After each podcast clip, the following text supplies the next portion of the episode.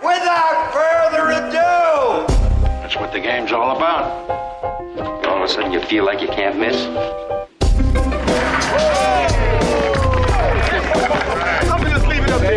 You couldn't make that if you tried that again. Absolutely not. Welcome to Buckets. My name's Matt Moore. I'm the senior NBA writer for the Action Network, joined by my colleague, NBA futures analyst Brandon Anderson, and this is your Pacific Division win totals episode, the last of our win totals preview. We're breaking down every single division, going through them, giving you best bets, which we'll have throughout the episode.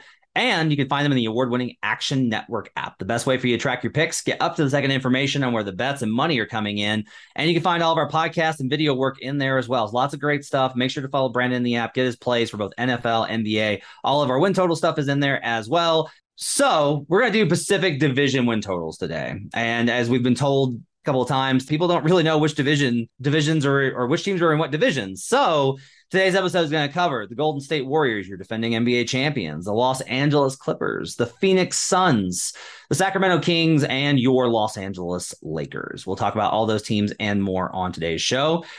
Let's start, Brandon. I want to talk a little bit. This is going to be different because usually we just go team by team. I want to talk about the top of this division. And the reason is one of the things that stuck out to me when I started doing win totals analysis in general is I realized the Suns, the Warriors, and the Clippers are all in the same range.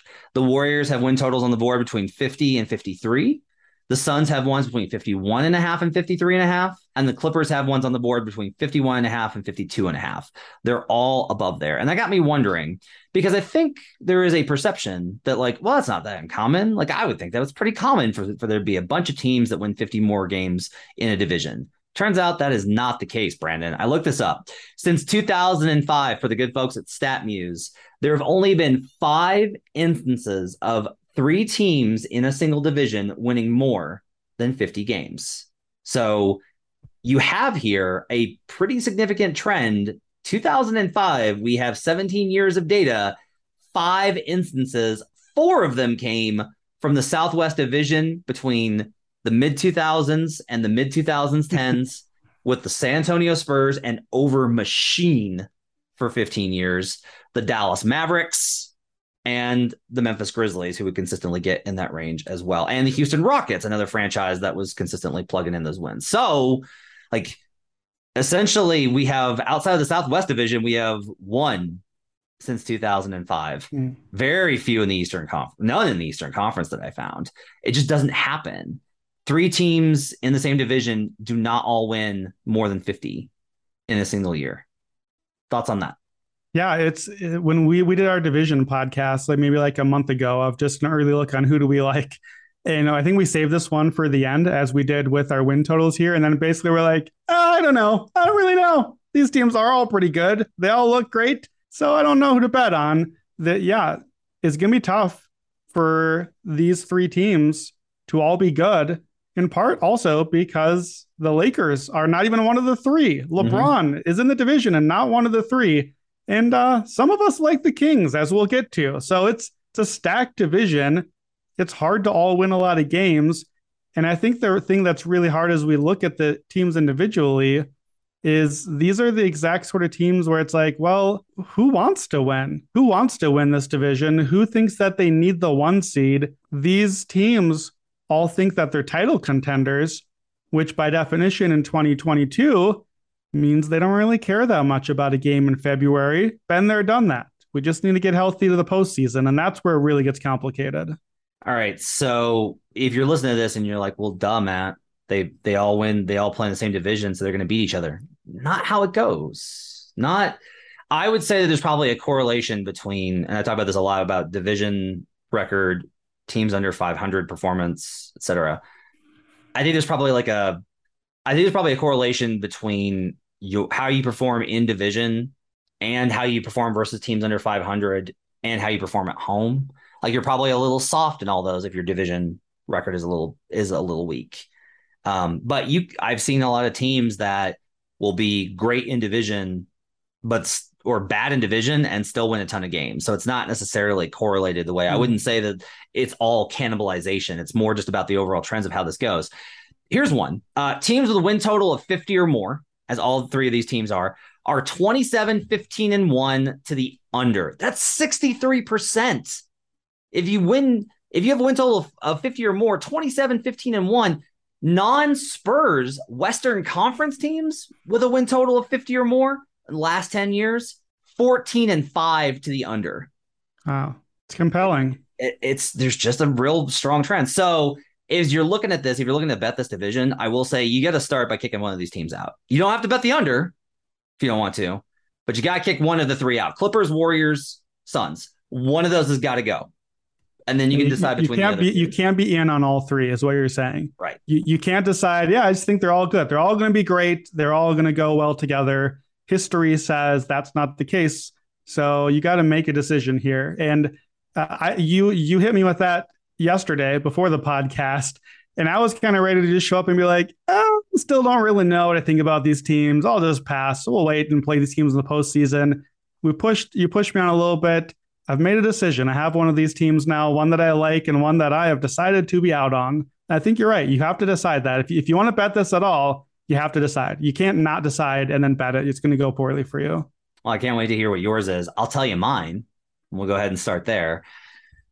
Best bet Golden State Warriors under. I am fading the defending champs. There is a 52 and a half plus 100 on FanDuel. There is a 53 minus 110 at Circa you can get. Always shop for the best number. If you if you really want the plus juice, that 52 and a half is is valuable. If you want the best number, 53's got it at a half win over, but just basically the same thing. At you just get the tie at 53, the push at 53 at Circa. I have a best bet on the under for this team. Let's start with you and where your projection is for the Golden State Warriors. So I think this is going to surprise you as a listener.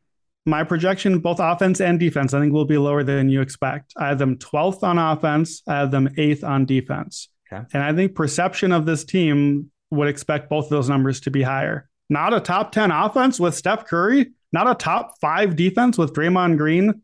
I, I don't think so. And that's, I, I'm going to let you make the case more, that, more than I will here, but I, I worry about this team. I worry about the roster construction and the direction. This is a pass for me. This is the team that I don't want to bet on out of this group. But for me, it's a big picture pass. My brain and my numbers and my projections lean under. I just I don't want to bet against the Warriors. I don't want to do it. I didn't enjoy doing it last year. I didn't enjoy being too late to the party. This from a big big big picture. This this to me looks like a last dance season for this Warriors team. Draymond, Poole, and Wiggins are all expiring contracts this year. I don't think they can bring them all back. That's not inside source, whatever. The, just the contracts and the money, and I know they're printing money in that new arena. I think this is it. One of those three goes. Steph's 34, Draymond and Clay are 32. This is a last dance type season. So what does that mean? Does that mean they're too old? It's breaking up. It's not going to go well? Yeah, maybe.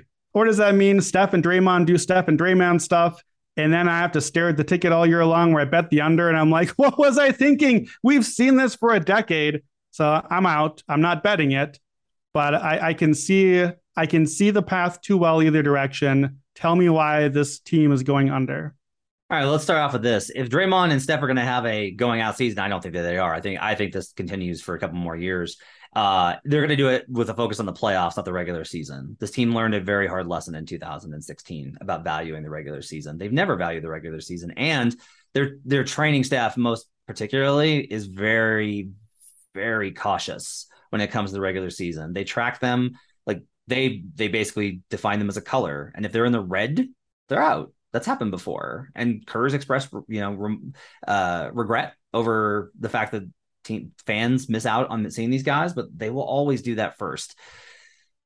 Let's start here. This is a weird ass trend. I'm going to give you a weird ass trend, listener, but it's one I really do believe in. And it started with the Warriors many years ago.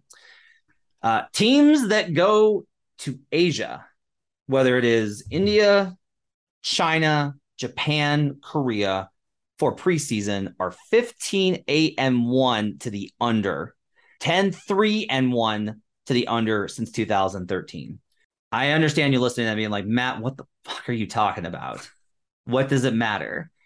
The Warriors a couple of years ago had to go to, to China for preseason. And they talked a lot when they got back about the slow start that they suffered. And they talked about it not in the regular season as an excuse. They talked about it as soon as they got back, talking to the beat writers that weren't on the trip, saying, We're honestly really out of sorts because these trips, it's a huge amount of travel, which we know we that factors into every single piece of betting analysis you're ever going to hear is how much travel are you going through? And you're like, yeah, but that's for a game, not for an eight month season.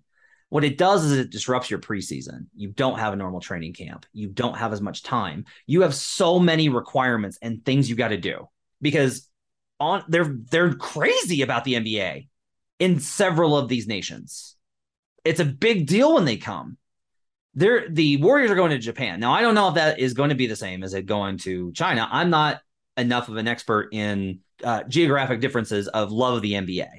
But I do know that the Warriors very openly talked about how much of a drain that was on them. This is after this is a short off season going into June, and then this trip.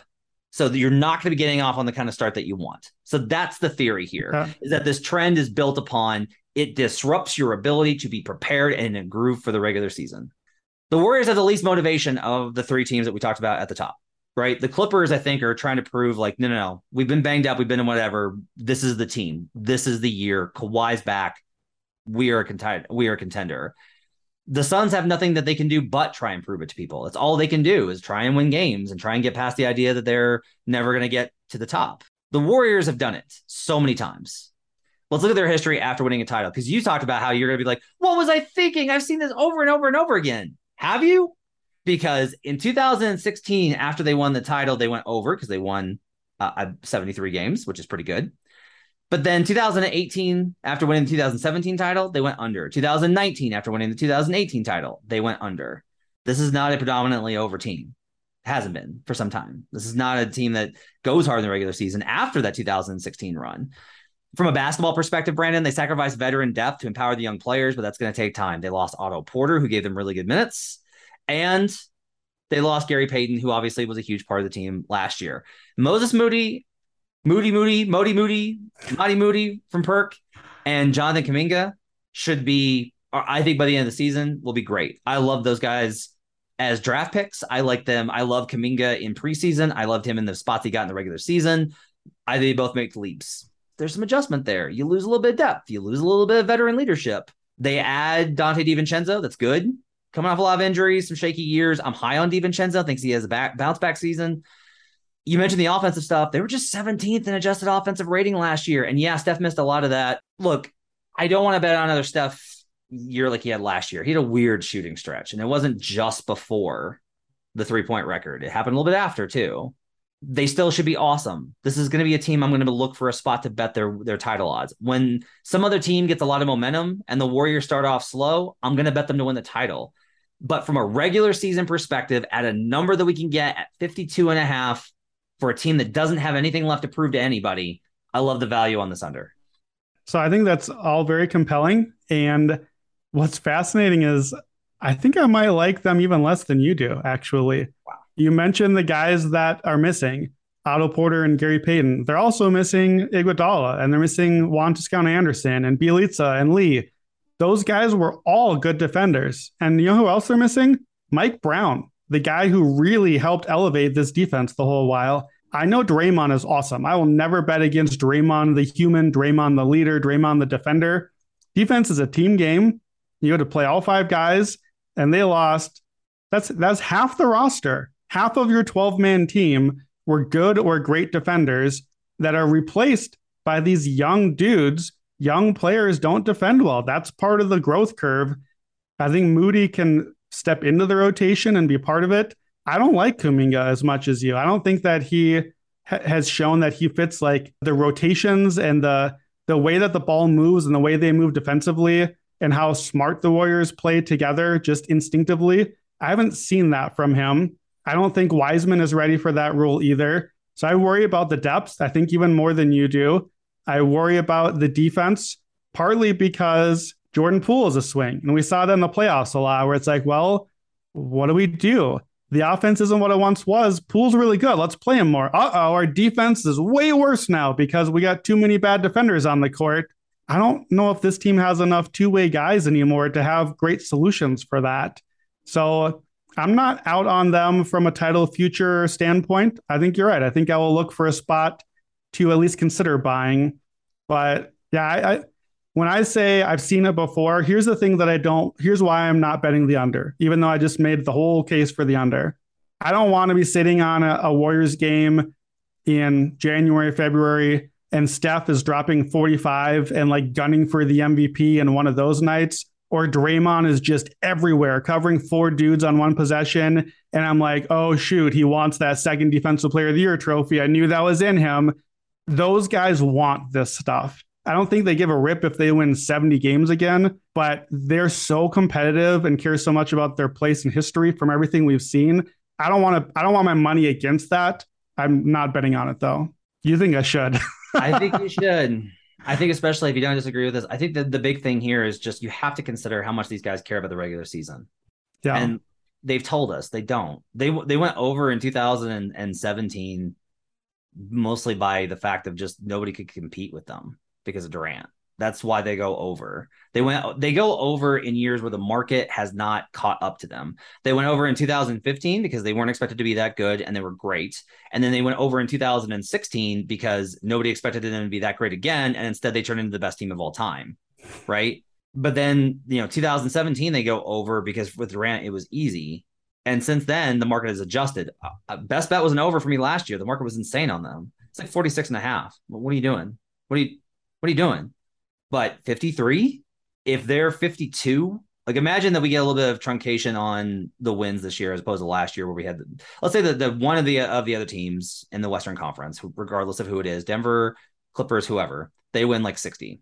Is it possible the Golden State Warriors are the second seed or the third seed at 52? Oh, are they sure, absolutely.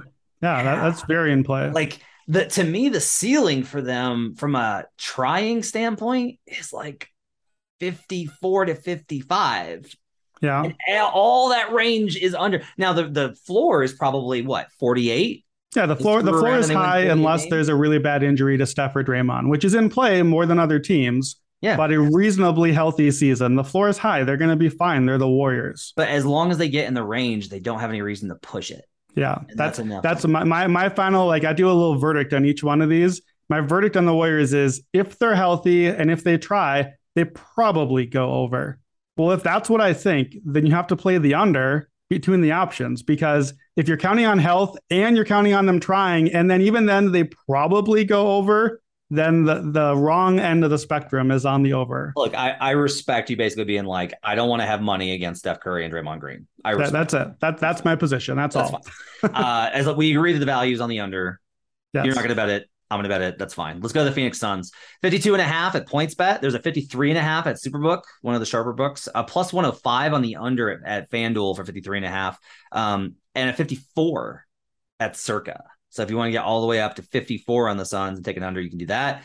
If you want over, PointsBet's your best bet at 52 and a half. Brandon, what's your projection and do you have a best bet on this team?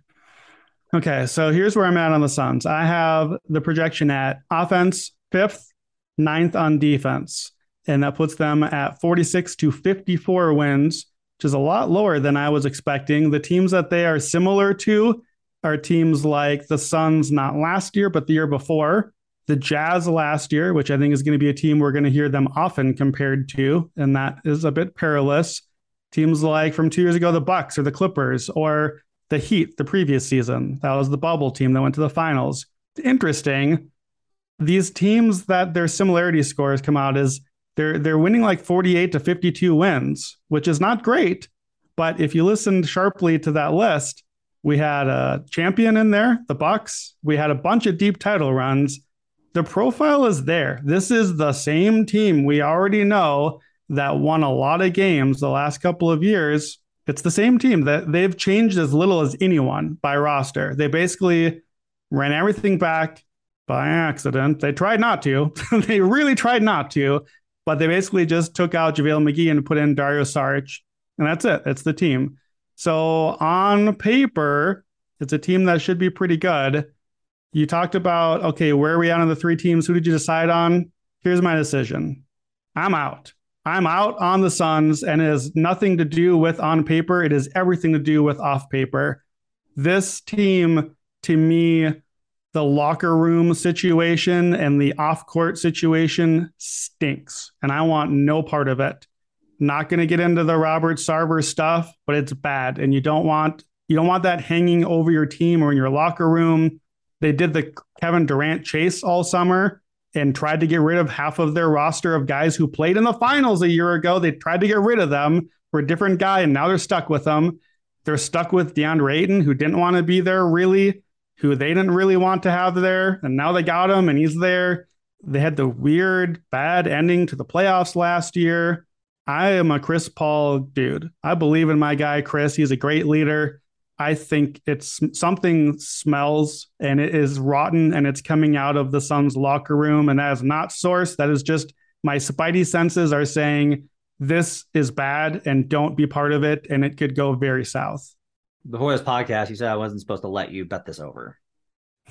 I bet this that, that was a couple days ago. And then I recalibrated. I was looking at things like I gotta choose one of these three. Yeah, yeah I, I need no convincing. I'm not betting the over. I, I, I am either a lean or a bet on the under. I haven't decided yet. Yeah, you just told me. I want to hear from you what, where you're at. Yeah, you told me let you bet the under on this. Don't, don't let you get out. Um, okay, this was a best bet under for me last year, and I got killed on it. And of course, Suns fans let me know all about it, as they should. you know, if I, I basically was like, look, the number's really high, they're probably going to regress that's what it looks like. They they and the Jazz were a big reason I dug into all the Pythagorean win stuff that I have looking at the trends is because they are the they are the perfect example of these these overall trends, which are not you know hundred percent. It's like fifty five to sixty percent on most of these trends, um, because in 2021 the Suns won more games than they should have, and so I bet the under, and the Jazz won fewer games than they should have, so I bet the over, and both of those lost last year. And so this year I was like, I want to see like what the actual trends are. And this is what's kind of interesting. The Suns in 2021 won more games than they should have. They won more games than they were supposed to at a greater than 75th percentile. Those teams tend to go over. Guess what? The Suns went over last year. Last season, they did the same thing again. they won more games than they should have based on Pythagorean expectation, which is your uh, point differential versus your strength of schedule. So, based off of these numbers, you wind up with uh, the Phoenix Suns won 3.1 more than they should have, which leans to an over. That's what I, I, should do based off of this trend that I've been kind of looking at to play. Is I should take a look at the over. Uh, here's a counter though. In the last 10 years, teams with a projection of 50 in back-to-back years, if they're supposed to win 50 or more games based off of the win total in back-to-back seasons, go 16 and 10 to the under in that second season. 62%. It's a high bar. People don't realize this. 50 is uh, honestly, Brandon, one of the biggest things I've learned in all this win total analysis is 50 is a much higher bar than we treat it as an expectation. Lots of teams win 50. It's just very rarely all the teams we think are going to based off of the win total. When Chris Paul went to the Suns in 2021, everybody was like, yeah, but is he going to be healthy? He stayed healthy. In 2022, last year, we're like, okay, but is he going to do it again? And he didn't but it was enough to where it didn't matter. They were already going to hit the over because they won so many damn games anyway. So when he got banged up, it wasn't that big of a deal. So now we're in the spot of, well, can he do it a third year? And I don't know if I want to bet on that or not, given all this stuff. The Discord with the Ayton stuff, I think, is really interesting. That team wanted him gone. I'm sorry.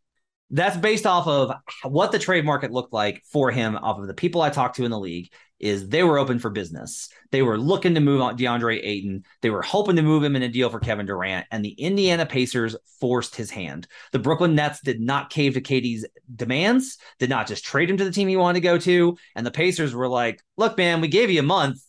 We want him we're putting the offer in. And once that happened, the Suns basically had to do, decide do we lose this guy that we don't really want for nothing, or do we retain him and then figure it out later? Let's retain him and figure it out later. But now he's walking into a locker room where he obviously has problems with the coach.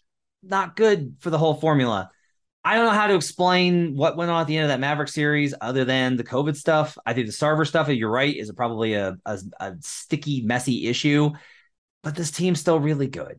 They're just really, really good and I could easily see them winning 54 games and hitting an over at 52 and a half, breezing through it. I can see them getting to 52 wins and being the exact same kind of team we talked about with the Warriors and hitting the under. I could see them winning 50 and hitting the under, but it's uh, to me, I'm I if you're going to be betting this one, I think you're going to be in a sweat. And so for me, this is an absolute stay away. Have I convinced you at all, maybe to stay away from the under?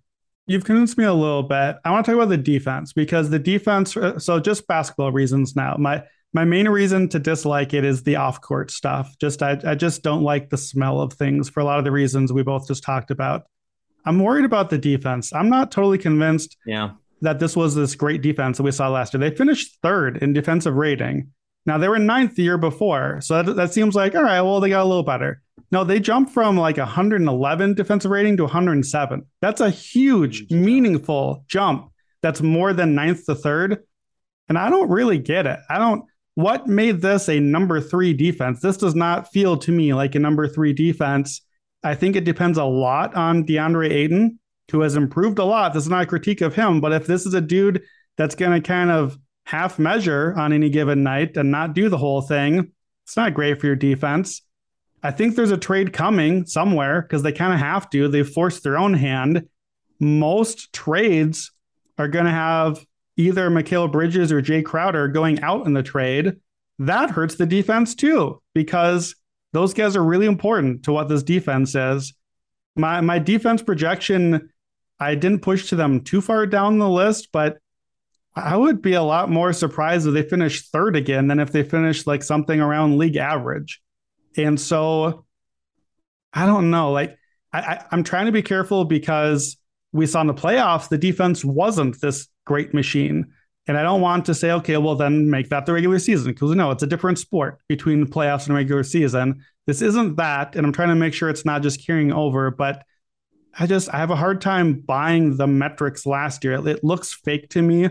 Not, not that I think they're bad. I just don't think they're great. And if they're not great, now you need the offense to be great. And Chris Paul, you know, turned 38 and can't do the thing forever. I just, uh, I don't believe even in the basketball product. Where, what do you think about all the defensive stuff I just said?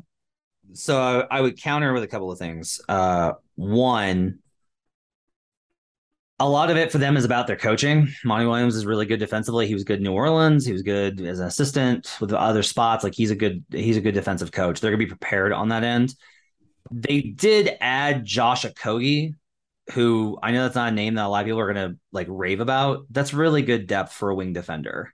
Like Okogie, especially the advanced metrics grade out very well. If you dig in, Okogie's a pretty good defender.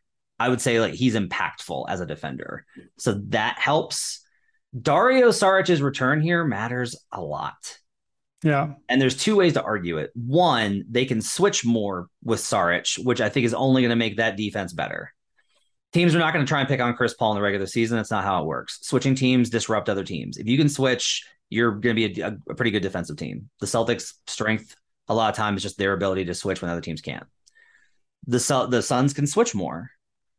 And it, even if they get into a situation where that's not working, guess what? Saric at small ball is probably going to goose the offense because we've seen small ball lineups traditionally. If you put five shooters out there, you're going to have a pretty good o- offense in the stretches that you run that at. They don't have to run small ball. They have bigger guys. They had Landale, who I think is actually a little bit underrated.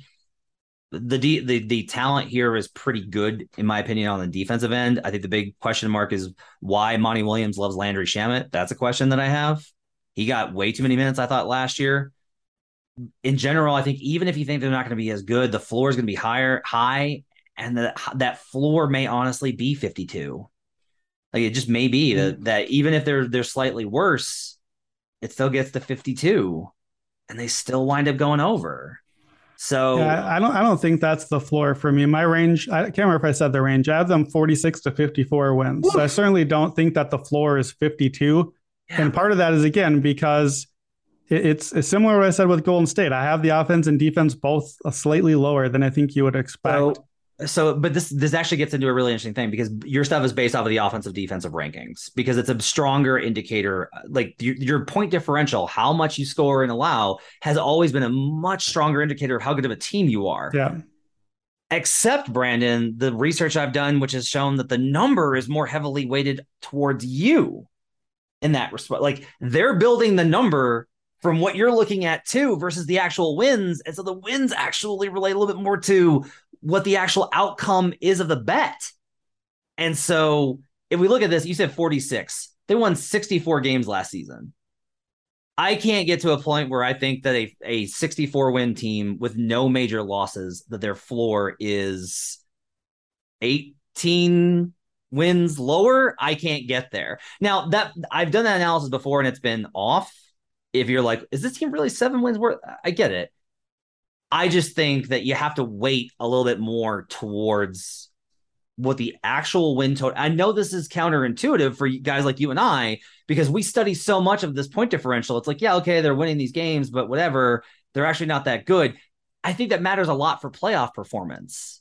But I think for regular season wins, I think you got to be. I'm not saying to bet the over. I'm saying that I don't think that there's good value on the under. Okay, that that's fair. I the the stink factor with this team is the thing that I can't I, I, can't get the smell off of me. Now that I know, like you know, when you, you you are you're just going about your day and all of a sudden you smell something and then you can't unsmell it. Yeah. That's where I'm at on the Suns. Like I can't unsmell all the stuff that I smelled about the off-court stuff. And I just I know they're not the Jazz. And I know that's such an easy, obvious comp to be like, oh, regular season team that can't win in the playoffs. They're the Jazz, they're the new team. But I remember so many of those games. Like you, you uh, were on our betcast a few times for Jazz games where you'd be watching and they'd be like, yep, the, where they're good, they're winning, they're up 10, they're up 15. And then it just melted down and fell apart. And you're like, what? What? What's happening with this? I don't understand. All the numbers say that everything is good, but something is off. So I told you before the podcast, I had a melt your brain exotic for this one. Here it is Phoenix Suns to miss the playoffs plus 1800 at PointsBet. This is not Brandon throws it on the podcast. I'm logging it in the app. I am betting it. I bet it a few hours ago. I have the Suns, even without the stinkiness, I have the Suns projected into a three through seven seed tier.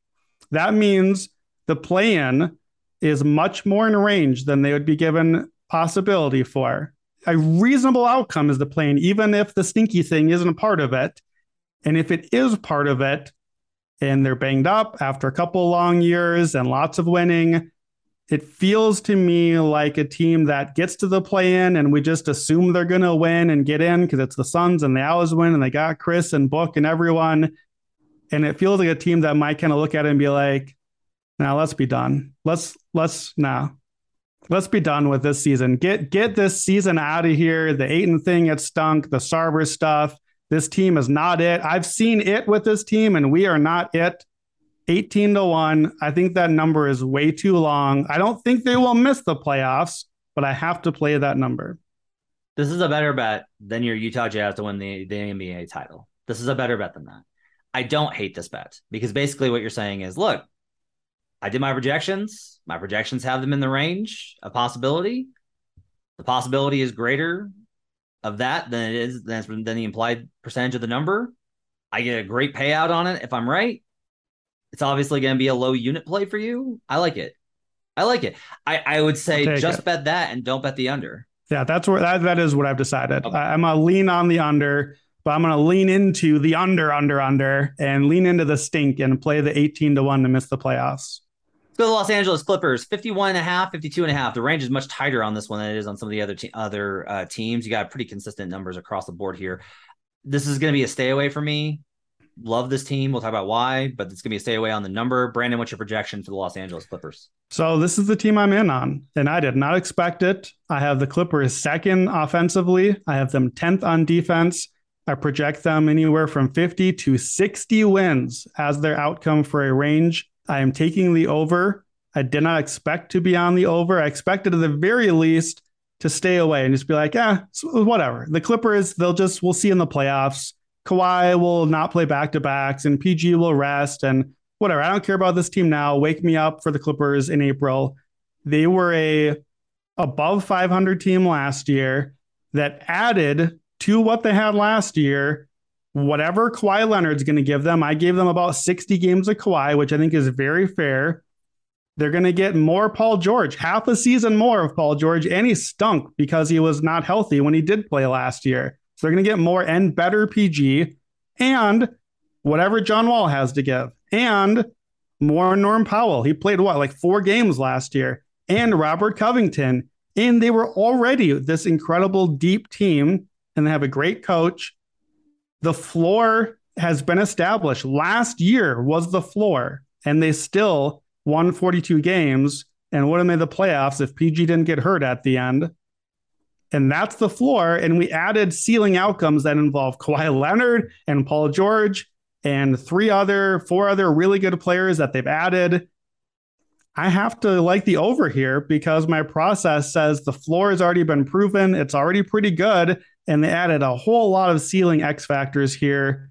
I didn't expect this, but I think they could be really, really good even in the regular season, even without trying that hard to be that good. Yeah, I'm gonna bet it too. You got me. I, to me, it come basically comes down to this: their formula is so reliable on all the things that I think matter in the regular season. They're gonna switch a ton that boosts your ability to win games because you just mess with opponents that can't deal with it. They shoot a ton of threes. Their three point volume is outrageous. That makes up for a huge gap on nights where if you're not Yeah. shooting efficiently, you still win because you made more threes. It creates a, a gap between teams that are as good as you. Like just- and, and not just volume, by the way. They are the best three point percentage three-point team on top of it. That was the thing that stood out. I was like, oh, shoot, this is a potential number one offense from the threes alone. Yeah. This is the, the deepest team in the league to me. Yep. If we go down this this uh, this lineup, it's not just depth in terms of the injuries and the rest that's going to be required. That matters. But I am talking at night to night in not only being able to find the answers to what you're facing, but having a team who is not politically in terms of their own individual agendas willing to sacrifice and not play this is the best roster for that as well. John Wall is just happy to have another shot at being competitive. Nick Batum feels rescued in Los Angeles. Norm Powell and Robert Covington are just glad to be in positive, good situations where they're valued. On and on, Terrence Mann is just happy to have an opportunity to get minutes and prove that he is an NBA player. Amir Coffey, same kind of deal. They have all, Luke Kennard, same kind of like they have so many guys that are fine if it's like, hey, you're not playing tonight, like, or you're not going to play in the second half. Well, and, and by the way, of those guys you just said, almost all of them are coming off the bench. They have to. Like they they they won't play some nights because they have to. That's how deep they are. That all the guys you just said, But- who will be starters on twenty teams in the NBA, most of them have to come off the bench or not play. But if you're facing a team that you need to play a certain way against, if you're like, hey, we need to match, we're going to match up with John. We're gonna we're gonna play instead of Reggie Jackson, we're gonna play Wall, Batum, PG, Kawhi, and Zubac. Great. Uh, hey, this team we've got to value shooting. So while you're not going to play. It's going to be, uh, and we're going to play Reggie and Kennard, Kawhi, PG, and Zubac. Like you can match up whatever you want. The one thing I'm a little concerned about is losing Hartenstein Yeah, me too. their small ball option is, is back to Marcus Morris. And as I've mentioned before, anytime the Morris twin is involved, I am automatically downgrade you. Yeah.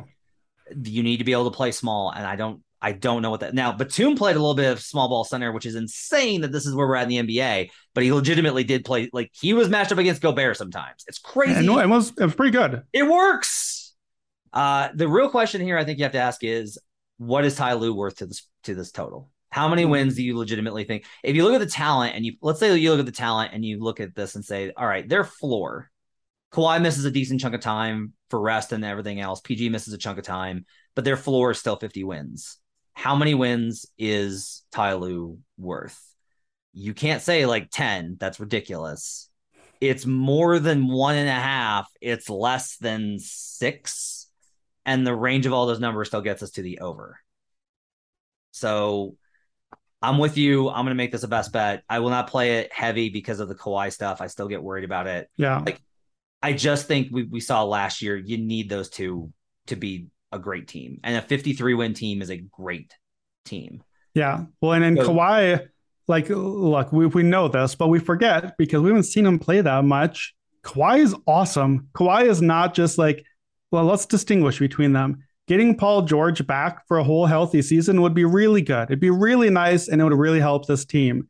Getting Kawhi back for even close to a healthy season is a game changer and changes everything about the team and the ceiling and what they can be. They're not the same. And there are still, is from what we last saw Kawhi doing, dunking on dudes and dominating playoff games, no more than five dudes in the league that like if if we were doing the Warriors preview a little bit ago and we said, well, I don't know, Steph might be back this year. Steph could be pretty good. What, what would he be worth? A couple wins the team? No, like you're like up 10, 15, 20, like everything changes. We saw the non-Steph team with the Warriors.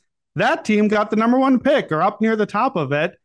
The team without Kawhi was already above 500 and adds a player almost as valuable if he can be that healthy.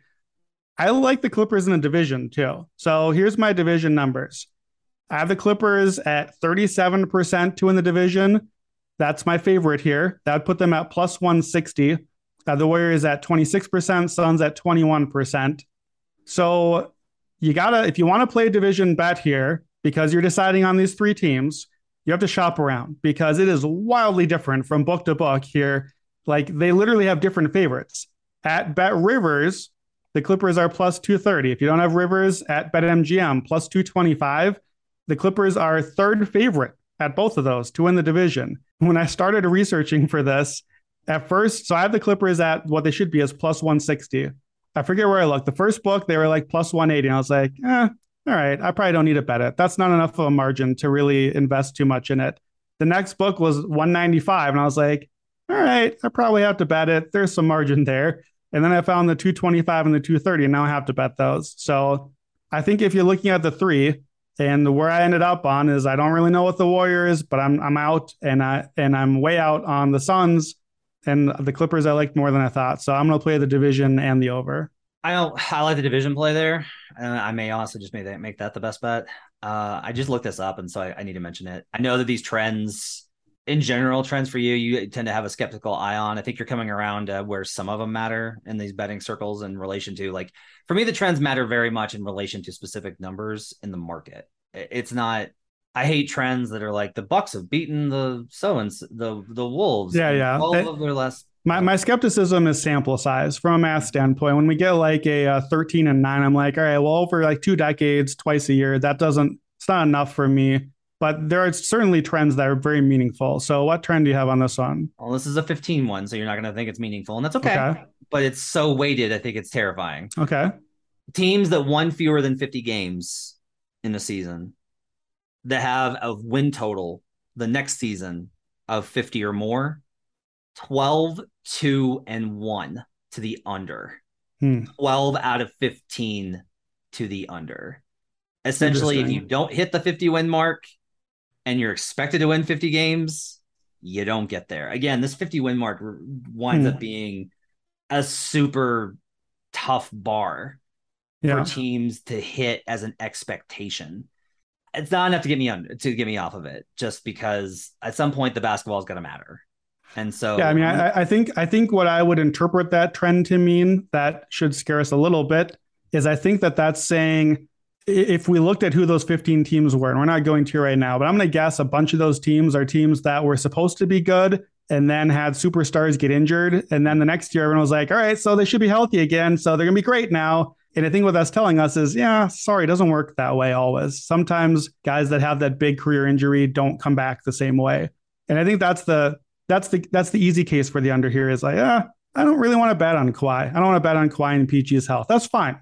We're going to talk about another team, and we get to it here where you have to choose do I want to bet on this guy? And I don't want to bet on him anymore. I'm fine betting on Kawhi. Kawhi, you can have my money. Here it is. See you in eight months. I feel fine with you protecting it. All right, we're going to move to my other best bet of this division, which is the Sacramento Kings. Uh, I will be a Kings backer the entire season. The numbers 32 and a half is over minus 150, under plus 115 at Bet Rivers. There's a 34 and a half at the top end if you want the under at Superbook and Circa. There's a 33 and a half juiced under plus 100 at DraftKings. So you can kind of choose where you want to get this. I have them at 33 and a half minus 110 to the over. I bet that early. That's a five unit play for me this season. Do you want me to go first, or you? We've been doing your projection, so let's go. Mm, let me no, make no, the I case. want, I want you to go first. This is your team. This is I, I'm not with you on it. I need some convincing. The floor is yours. Tell me why the Kings are going to win 34 games. let's start here. They want to win. They want to win. Most of the teams that are shitty in the NBA don't want to win. They're especially not going to want to win this year. We've talked about this in relation to do you want to play a Spurs under 23 and a half? the Kings want to win. If they're in a tank off situation, if they're eh, what would be considered a tank off situation between two sub 40 win teams, the Kings want to win more. They're desperate to break the playoff drought. They are desperate to do it. It's a mandate. Get into the playoffs. Get people to stop talking about how we haven't been to the playoffs in 18 years. You've got to get into the playoffs. Trying in the NBA goes a long way, guys. I don't know what to tell you. There's just like a lot of nights when just trying is going to get you pretty far because it's an 82 game schedule. And with the travel and the rest and everything else, there's just a lot of nights where players are like, we just don't have it. We just, I just want to go home. It's the end of a West Coast road trip. We beat the Clippers and we went out till four in the morning, had a back to back versus the Lakers. Now it's two days later. I I we I had too much to drink after the Lakers game, and then I had to get on a plane. It's two days later. I still don't feel great, and now we're playing the Kings. Uh, okay, we're down 15. They shut the lights out. Whatever. Like this matters to me that they just want to win. Uh, they had a plus 3.4 win differential last season, Pythagorean expectation. Teams with that high or higher 12, 9, and 1 to the over. It's not a great number, like Brandon mentioned, where it's like 22 instances over 10 years. I get it, but this does too. They tend to trend over. When you drop this down to plus 1.6, the trend gets a little bit higher. Teams that overperform tend to go over. That's a crazy stat, I know, but it's one that really is guiding a lot of my betting going into the season because it's about where the number is placed on this. They won 30 games. They won 30 games last season. I just got to get a few more with what's going to be a better roster. They add Kevin Huerter, they add some more some more of this. There's a massive coaching upgrade here. And you go like, "Whoa, wait. Their coach is Mike Brown, who does not have a great history in the NBA. Mike Brown doesn't have a great history of winning playoff series and winning 50 games and being amazing. Mike Brown's a really solid coach. It's why he won titles with Golden State. It's why he's been in the league for as long as he has. Mike Brown's a really good coach. And the biggest reason that that's an upgrade over Alvin Gentry is not really about Alvin. It's about how much Alvin openly last season was like, I don't get paid enough for this shit. Like that's basically where Alvin was. And it was exhausting, and the team was young and mistake prone, and it drove Alvin crazy. I think Mike Brown will come in with a little bit more of a renewed level of energy. He'll get them to commit more. They're going to be a bad defensive team. I get that. I get they're going to be a bad defensive team. There's lots of bad defensive teams that go over 33 and a half wins. Sabonis and Fox's record together wasn't great. I'm not going to sit here and try and tell you it was, but they only played 13 games together. Sabonis, Fox, and Barnes in the minutes they did play together had a minus 0.7 net rating. And you go, Matt, that's a, that's a negative. That's fine. Minus 0.7 is basically a 41 win team, maybe 40, which guess what that gets us? That gets us a full six wins over. That's six wins over the lowest number on the board. Teams that won 30 games the previous season with a positive P win differential, the Pythagorean differential, and missed the playoffs 11 and 5 to the over. Teams that missed the playoffs with a number below 40 tend to go over at a pretty high rate if they weren't one of the bottom feeders. If they just win more than 30 games, that 30 games mark is really important in this. 50 and 30 are two of the most important numbers I found in doing all these kinds of random uh, splits across all these. I like the roster. Brandon, Domantas Sabonis, De'Aaron Fox. Fox pops up a lot in our most improved player because the advanced numbers on him are really good. He just never really kind of puts it all together. Love Davion Mitchell. Love Keegan Murray. Love Harrison Barnes as a floor setter. There's not, I'm not, again, I'm not going to sit here and tell you that this team is going to go out and win three of four from the Clippers in the season series. Will they sneak up on some squads? Yeah, I think they will because they want to more so. 33 and a half is an absolute over for me. They got veterans, they've got young talent. The number's really low. Over 33 and a half for the Kings. Best bet. All right. Is this uh how, how many units? How, how strong of a best bet is this? Is it a five unit for you? I put the five in. Okay. So I have a lot to respond to. Let me start with the projection for them. I had the Kings 17th on offense. I had them 26th on defense. It doesn't sound like you disagree too much with where I've ranked them defensively much to nobody's surprise, that means I don't like the team because defense regular season is heavy correlation for me. That projects to 27 to 35 wins. So if I can get a 34 and a half, that means that I should either lean or possibly bet the under. So that's where I started here. I, I don't like the roster. I certainly don't love the roster. I don't hate the roster, but the guys that we're talking about, Sabonis and Davion Mitchell and Keegan Murray and De'Aaron Fox, they're fine. They're like NBA starters. Eh, I'm not sure if Davion Mitchell will end up that way, but they're floor raisers to an extent that this team's not going to be the Thunder or the Pistons or one of the like they're not that. They're they're not that bad of a team. I just don't know if they're that much better than it. In a West that is very competitive and very loaded, I agree with you on two big things, which is why I'm hesitant to go too hard on the under here. Number one, they're absolutely trying to win and develop culture, and they're going to show up every night and they're not going to tank or they're going to go all the way to the finish line trying to win. So that's not fun betting the under against a team that is randomly going to beat like a good team some night because they just showed up. Number two is Mike Brown. I, I had a couple NFL analogies for this team. Mike Brown to me is is akin to Jacksonville hiring Doug Pederson. I think they're both a little overrated. You don't want them with your team going to win a title, but Urban Meyer is gone. Luke Walton is gone. Alvin Gentry is gone. It was bad. Now it's fine. Now it's like 20th best coach or something, maybe. Mike Brown, especially defensively, can help this team. And if that means that instead of being 26th on defense, you're 21st or 18th, that matters. If that's where I had them, then I would be on your over. Like if, if Mike Brown can do that, and with defense, coaching can do that, that does matter. So that gives me a little hesitation. The other end of the spectrum is the division. We're in this division. This is the AFC West of the NBA. You've got three great teams we talked a lot about. The Lakers, by the way, are the Raiders in this division. Let's be very clear about that. But now we added another team after all of those. They are going to play a lot of division games as heavy underdogs. I know the schedule isn't like we talked about. That doesn't necessarily correlate to, well, they're going to lose all those games, so they're bad and they're worse in the division. They can't go over. It's not great. It's not great to have all those. And and the, I just I can't get past the defense to to to like this team I have to think they can be something above a top five or seven defense. It's Sabonis at center. It's not happening. It's not. It's not good. You'd be no rim protection, and I don't know what Mike Brown does to solve that. I think Keegan Murray and Davion Mitchell are fine defenders, but not going to fix things. Fox has not been good on that end. Barnes is okay, I guess. Maybe these guys that are okay can be good enough. I don't know. I, I, don't think I've talked myself into betting the under here, but I'm leaning under. I know I haven't talked you out of the over. You're already on it. I kind of want to bet the under just because Portland and Sacramento are the only two teams we've really gone head to head on. And I really am not with your over on this. And I'd kind of like to just be on the other side of Sacramento and rooting for the Kings to lose all year against you. But there's enough reasons that they could get to 34 35. I can't get too excited about an under. I mean, I think a lot of this is actually shows like your growth. It shows the growth of both of us in terms of like the betting side, which is I knew you were going to lean under. this team sucks. You hate teams that suck. You love teams that are great. Like it's true. That's what a lot of this division is, is, is like the Warriors. You're like, but they're awesome. I don't want to bet the under. They're awesome. And with the Kings, you're like, I don't want to bet the over. They suck.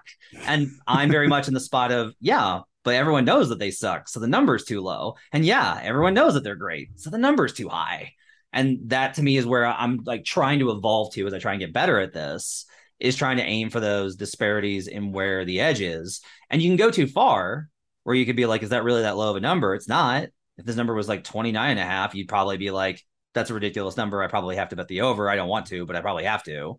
Um, 33 and a half is different. I get that. Here's an interesting note. I just looked this one up because I hadn't actually found this one. I always talk about the, the verse that you asked, like where are you gonna where the wind's gonna come from, right? Okay. The Los Angeles Lakers last season versus teams under 500 were 18 and 15. The Portland Trailblazers were 12 and 20. The San Antonio Spurs, who won 34 games, were 21 and 12. Sacramento Kings were 20 and 12 versus teams under. Okay, interesting. So this is the this is the model. Okay, is they just beat the teams that are worse than them at a, at a little bit higher level. and they do a little bit better versus the mid tier teams. Because I'm gonna bet if I were to break this down into above 60%, 60 to 40, 40 and below, we probably have starker splits. Just really need the Kings to do to get a few more rando wins versus X, Y, or Z. Uh, seven and eight in three point games, not terrible, not good. Um, if that goes their way, that could that could wind up leading, you know, helping out like a little bit. Uh, they were 10 and 40, one of the worst records versus teams 500 and above. What that honestly tells me, Brandon, is that a lot of times they were the team that the good teams randomly like got enough to get by versus some of these other teams where it's like they weren't good, but they snuck up and, and won a few more games. Like that's so bad. That's enough of an outlier versus even the bad games that I'm kind of like, that's an outlier. Yeah. So okay, so so I find I find that compelling. You have convinced me out of betting an under here. I'm not going to bet it. I'm just going to be leaning. Here's the reason. The thing that you said I found most compelling is the the concept of like what if we could split the league and make an A league and a B league? And we took out the teams we decided who are the top 15 teams. They're in their own league. They're in the Champions League version of basketball. And the Kings are not. They're not in that group. They're in the other group how would they do in the new league that we've created where like you know i don't know the raptors are like the title favorite or something sorry raptors fans if the kings were in that new league i think i would kind of like them i think they'd be fine i think in the version of basketball where i focus on like when i say the kings suck they're going to lose a lot of games that's because i'm picturing them playing the teams that i don't think suck and i think right. they're going to lose a lot of those games right but could the kings beat the Pistons and the Thunder and the Rockets and the Spurs and the Pacers. And oh man, when I start listing teams, there's a lot of teams I could think the Kings could beat yeah. because now Keegan and Sabonis and Fox and Davion, oh, yeah, compared to those teams, that's a real floor. And I would definitely rather have the Kings winning that game than any of those other teams that I just said. All right, I can kind of see that. Now, in that league, in the league where they're playing all the bad teams, could they go 20 and 12 against those crappy teams? Yeah, I think they could do that.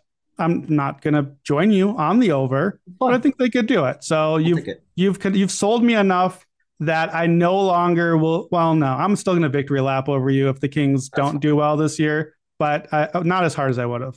I don't enjoy betting on the Kings over. This is not something that I'm like wow. But if, for me, the play was strong enough when I looked at everything for me to go that way. Let me hit you with three alternates if you if you like them. I, I want to see if you like any of the alternate overs here. So you can play an over 36 and a half at DraftKings for plus 200. Yay or nay over 36 and a half? No, don't want it. Okay.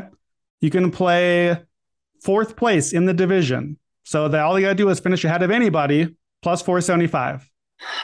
No, I don't. Okay. Last one. This is the one I think is best of the three. To make the play in, plus 220 at DraftKings. Love, love it. Absolutely love it. I, I haven't bet it because I don't I don't like the number. Right. Like I to me it's just like, wait, you, you're telling me that this team sucks. You're telling me tell me that they're that 33 and a half is a, a median outcome for them, and I'm only getting plus 225 for them to sneak into the, the top 10 that doesn't seem like great return for me. I, it doesn't excite me. I'd rather just bet more on the over, if that makes sense. Hmm. That's interesting because I actually would go the other way. Like if I want to put money on the Kings, uh, in in the West, I have a clear 11 teams trying to get in, and then a clear four that are going to be nowhere near. And the plan is only 10 out of the 11. So all I have to do is get the Kings ahead of 10 other teams that anything could go wrong. I feel better about that outcome. Like I think there's a world where the Kings go under and could make the play in mm. if the tiers are as wildly separated as I think they are. And I'm getting more than two to one on it. So if I, it, for me, I would rather bet that, but yeah, I'm just not going to bet either. Those are my three. One team I'm not going to be betting on is your Los Angeles Lakers. 44. It's, it's weird because most podcasts would want to start with the Lakers because the Lakers, but from a betting perspective, I don't think either you or I are very excited about betting around this team in futures markets. Uh, there's a 44 and a half at circa, one of the sharper books, 44 and a half minus 115 under. Uh, there's at PointsBet, there's a minus 105 over. So if you want to go over, you can get 44 and a half. Uh, DK has 45 and a half minus 115 under. A lot of juice on these numbers in every direction. Let's just start here. What's what's your projection for the Los Angeles Lakers? All right. So I project the Lakers, their their highest similar team is the Lakers from two years ago. I'm expecting this to be what the team was. Now that team barely made it into the plan and then it didn't go well from there. But I'm expecting this team stylistically to play like that. Here's what that means. Have the Lakers with LeBron, with Anthony Davis, 21st in offensive rating, 21st on offense, but third on defense. Whew. So that would leave them at 44 to 52 wins, which is a higher floor than I thought. And it's all dependent on the defensive thing. Here's why, stylistically, I'm looking at the old version of the Lakers teams. I think basically you put Patrick Beverley in the Alex Caruso role as that point of attack, pesky, annoying defender. We tried last year to do the thing that you and I have clamored for for years, which is let Anthony Davis play center. He's a center. Stop pretending he's not a center. Let him do it. It didn't go well. Nope. For whatever reason, all the things we liked about it did not go well. What did go well in years before, and I hated it and I don't like watching it, is all right, I guess we're going to pretend Anthony Davis is a power forward and play a center. And I guess that means we have to pretend LeBron is still a small forward. Sure, yeah. LeBron, the center, is a small forward. Great, let's do that. So uh, that's the team that they built. The offseason additions they made tell us they're playing a center and starting a center, and they're going back to this big, giant defensive sort of roster. And I think the defense could be pretty good. If you get Pat Beverley and Austin Reaves, and then LeBron, Anthony Davis, and a center, I think the defense maybe could be good. And then the floor is a little higher than I would want it to be on this team. I don't want to watch it. It's like this weird bully ball thing that drove me nuts watching in the bubble. And then for all like three games that mattered the following playoffs, the floor is higher than I want it to be. I lean over. Please talk me out of this. Sure. I, I will do so now. Let's just do the roster because honestly, this is a big deal. You just kind of forget the guys that they lost and the guys that they've traded and the guys that they've added, and and you kind of think of them as one thing. And then I started really being like, who do they have outside of the big three? So let's go through it. LeBron James, he's pretty good.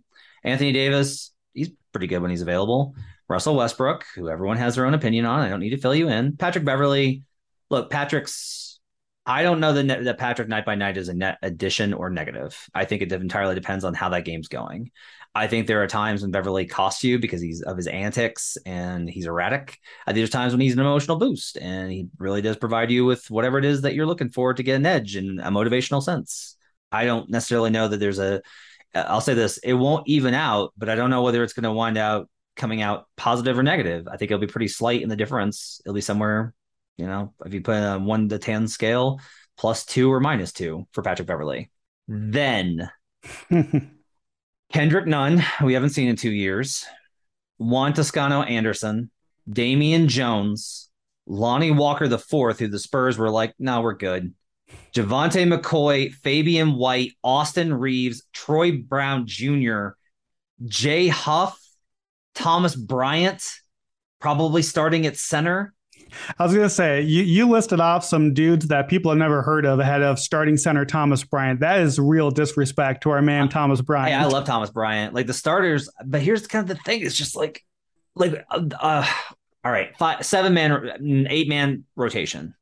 LeBron, Anthony Davis, Russ, Patrick Beverley, Bryant, Lonnie Walker, Lonnie Walker, JTA, Kendrick Nunn. Did you do Austin Reaves in there? I think Reaves is in the rotation. That's nine.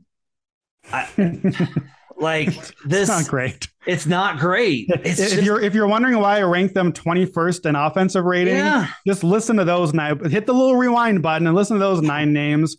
They were 110 in offensive rating the last two years, two in a row, 110. That's not good in the modern NBA. They're not going to be good on offense. Plus defenders: Anthony Davis, LeBron if he's trying, Patrick Beverley, Juan Toscano Anderson, Austin Reaves. That's five, I guess. But, t- but tell me about what what can you tell me about Damian Jones and Thomas Bryant? Bryant was a terrible defender in Washington, but put them in a lineup with Beverley, LeBron, Anthony Davis, put them at center. Yeah, it's pretty good. Damian Jones' advanced metrics are pretty good. Yeah, that's what I thought. So like Damian Jones may want is probably winds up starting. I'll I'll say that. Damian Jones probably winds up starting. I should Yeah, I think I should, so too. I should walk that back. I, I like Thomas Bryant a lot. I, his numbers offensively are really good. He's Yeah. actually dynamic. He can do a lot more. So there's a little bit better value, but all you're really looking for is like a essentially the Fabrizio Oberto to Tim Duncan. There's a callback reference for you. Um, that's what Damian Jones basically needs to be AD. It's not that I think that there's good value on the under because this roster sucks so bad because it's still LeBron and AD. It's just like I can't look at this roster and go, ooh, there's a pretty decent chance that they trade Russell Westbrook, and there's a pretty decent chance that he gets traded for multiple rotation guys, whether that's Miles Turner and Buddy Hield or Mike Conley and Bogdanovich. There's a lot of outcomes where Russ gets traded and the Lakers get two very solid rotation guys. And then this number goes up and you have good value if you're at 44 and a half, but you're depending on a trade of a toxic asset that somebody's going to have to be willing to just buy out for an insane amount of money. And that gets to me very, very difficult. Yeah, I I, just I don't will say any- too on my projection, um, I might just be off on this. I basically just have Russell Westbrook not in my projection. like I, Yeah. I, I, I think that my numbers would be lower on this team because I don't think he would raise the offensive floor too much, and I would like the defense far less. Like I have their starting lineup as Beverley and Reaves as the backcourt, not Russell Westbrook, and that makes the defense much better. You need to lower them because they've been very transparent with the fact that Darvin Ham's going to try and make this work. And Yeah, but what, what else are they gonna say though? No, I'll, that's the thing. I will tell you, if this was really that, that at the point of what you're talking about, they would have already said they're sending him home. You don't get to this point without having already indicated he's not going to play. Like they would, they would say he's not going to play. I, I will tell you that if maybe if it gets really rough and then they start out 0 and 5, they send him home. But at that point, you're five. You've already started out 0 and 5, and you know, and, and Yeah. when this this narrow. So I don't see any reason to bet on it. I don't see any reason to have value. I don't want division. I don't want title. I don't want conference finalist. I don't want the win total. I have no interest in putting any of my money on anything associated with the 2023 Los Angeles Lakers. Off the top of your head, what percentage chance would you give the Los Angeles Lakers to win this division? 10, 1 and 10. Okay. chance. So my numbers have it, and I think that the difference here is I just I'm maybe I'm too high on the on the defense outlook here. The defense was really good before last year when they did this version of it. Uh, if it's that good, my numbers have them at 15 or 16 percent defense, or sorry, to win the division. It's plus 950. That's basically about what number you said. I hate it. I don't like it, but my numbers say to bet the division. So, let- let- I want to talk about the defense. We got we got to talk about the defense here. Um, okay. you can't compare even if they're going to play stylistically similar. Like the 2020 title roster had JaVale, who I'm low on, but is at least like a slight positive, right? Like he's a slight positive defensively. Um, Probably, yeah. Dwight is a positive defensively. Markieff Morris is probably a very Is this wait, are you about to say a nice thing about a Morris? a very slight positive in terms of like the if we're just talking about the basketball stuff and not the the rest of it probably a very slight positive in terms of offense and defense combined. Um Rajon Rondo at that point was still a really good defender. Um Hmm. no he was. He was. Like the numbers were really good with with Rondo. And like look Brandon the bar here is Rondo or Austin Reaves and various individuals who we don't really know and Jared Dudley Danny Green. Like that's the 2020 roster, or and 2021 had guys like Gasol. And that 2021 roster honestly probably does a lot better if just they hadn't traded for Drummond. If they hadn't picked up Drummond off the street, rather. Um, but like the 2021 roster had Caruso and and Dudley and Marcus Gasol. And like Montrezl Harrell is at least like a guy off the bench that scores, not good defensively. I'm not trying to make that argument. Um, had Damian Jones, had Wes, Ma- had Wes Matthews, had Kyle Kuzma, who's become a pretty solid defender and was really good that season, actually surprisingly. Dennis Schroeder, who's a pain, but again, is able to move and is like an NBA guy. We got a lot of guys on the on this on the this Lakers rotation where I'm like, boy, I don't know in three years. So Yeah. that defensive floor, especially after the fall off last year, I I think you got to downgrade him a little bit more. Yeah, I mean, look, I'm not going to try to convince you too much the other way because I don't like I don't like these guys. I don't I don't like the Nunn and Lonnie and Troy Brown. I don't like those guys at all. I don't want anything to do with the bench options that they're going to have here. I do like, I think Austin Reaves is a good, solid rotation wing, positive defender. Juan Toscano Anderson is a great defender, and I think he maybe plays some big and center lineups for them. And I like Patrick Beverley more than you. I just do. I think yeah. Pat Beverley is a clear positive. I think Woo. he is a better version of Alex Caruso. Woo. And I think that you're, I mean, he's he's going to get hurt, but he is a winner and a good defender. Ooh. And all of the numbers in his career have backed that up. That's so, not accurate. I, I will challenge you on the. Well, that's, and that's the big difference, I think, is that, that this is maybe this is too much of a bet on Patrick Beverley. Yeah. Here, here's what I'll come back to is this. I mentioned earlier with the Clippers, I know it's tenuous. I know you have to bet on Kawhi Leonard. I'm fine with giving my money to, to Kawhi. With the Lakers, to me, and this is the, ultimately the reason why I'm just going to mostly stay away from it. In your notes, you had like, you well, do you want to bet on LeBron? I don't think that's it. I already know what LeBron is. LeBron is not what he once was, but he's still very good. He's going to be healthy enough. They're going to get a few more games from him this year. I know what he is. LeBron is great. The roster is bad. Here's the X factor and why I'm not giving them my money. You have to bet on Anthony Davis. That's it. Yep. You're betting on the Lakers. You are betting on Anthony Davis not being the turd that he turned into last year. And I'm not giving Anthony Davis my money. He's going to fall and break my money and have to get swept off the court. I don't want my money on Anthony Davis. I don't want to bet on him turning back to what he was. I don't think it's in there anymore. So outside of the Data Davis part of it, he genuinely was bad the first two months of the season. When he came back from the injury before he got rehurt, he actually was better. Like he actually like he looked way better after he came back from the injury defensively. Early in the season, like I was capturing clips of him getting beat on the edge. Like he was just getting beat. Like he was just getting beat on the edge. It was it was on switches and blitzes. Uh, I'll note Patrick Beverley last season. I, I know what you think of the Wolves defensive rating and their starters. I get that, but if he is as good as you say he is, it's 109.8 with him on court, 110.3 with him off. It's a 0.5 d- differential. Like he's a, a half a point better defensively with him on court. That if he's as good as you think he is, it should be at least above a one, in my opinion. Like that's hmm, that's, that's arguable fair. and debatable, but a lot of this is based off of the fact that basically Beverley's really good in the matchups where he's disruptive. When you are able to move him off ball, it gets a lot tougher for him. If he can't be a pest, he's not a plus. And there's a lot of teams. Yeah.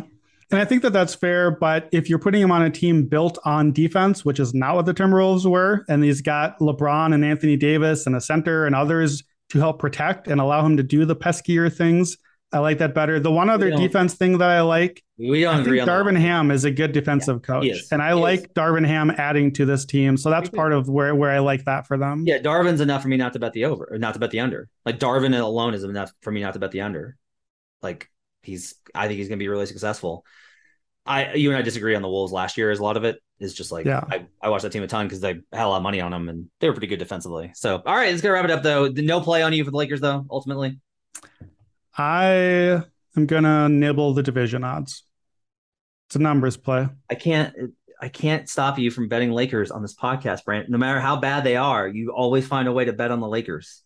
No matter- My numbers say that the plus 950 is too far. It should be something closer to 550. So I have to play it a little bit. I am a, I am a prisoner to my numbers. I, that's fair. I can't argue with it. It's just crazy. All right, best bets. Uh, I've got the Warriors under Brandon's got the Clippers over. I have been convinced to take. I will probably bet a little on the on the Clippers over. Uh, Brandon has the division for the Clippers as his best bet as well. We're both staying away from the Kings. We're both staying away. Oh, I'm sorry. We're both staying away from the from the Suns and the Lakers are the two teams we're staying away from. And uh, Kings, you are not staying away. Yeah, Kings either are our best bet over for me. So, and God and, and, don't forget 18 to 1. Phoenix Suns missing the playoffs. Let's go. 18 to 1, missing the playoffs, Phoenix Suns. All right, let's get wrap it up for, for our, our last win totals episode. Thanks for joining us, everybody. Give us your feedback on Twitter. I'm at HP Basketball. Hit us up, give us those five star reviews, download the award winning Action Network app. We'll see you guys again next time. Let's get buckets.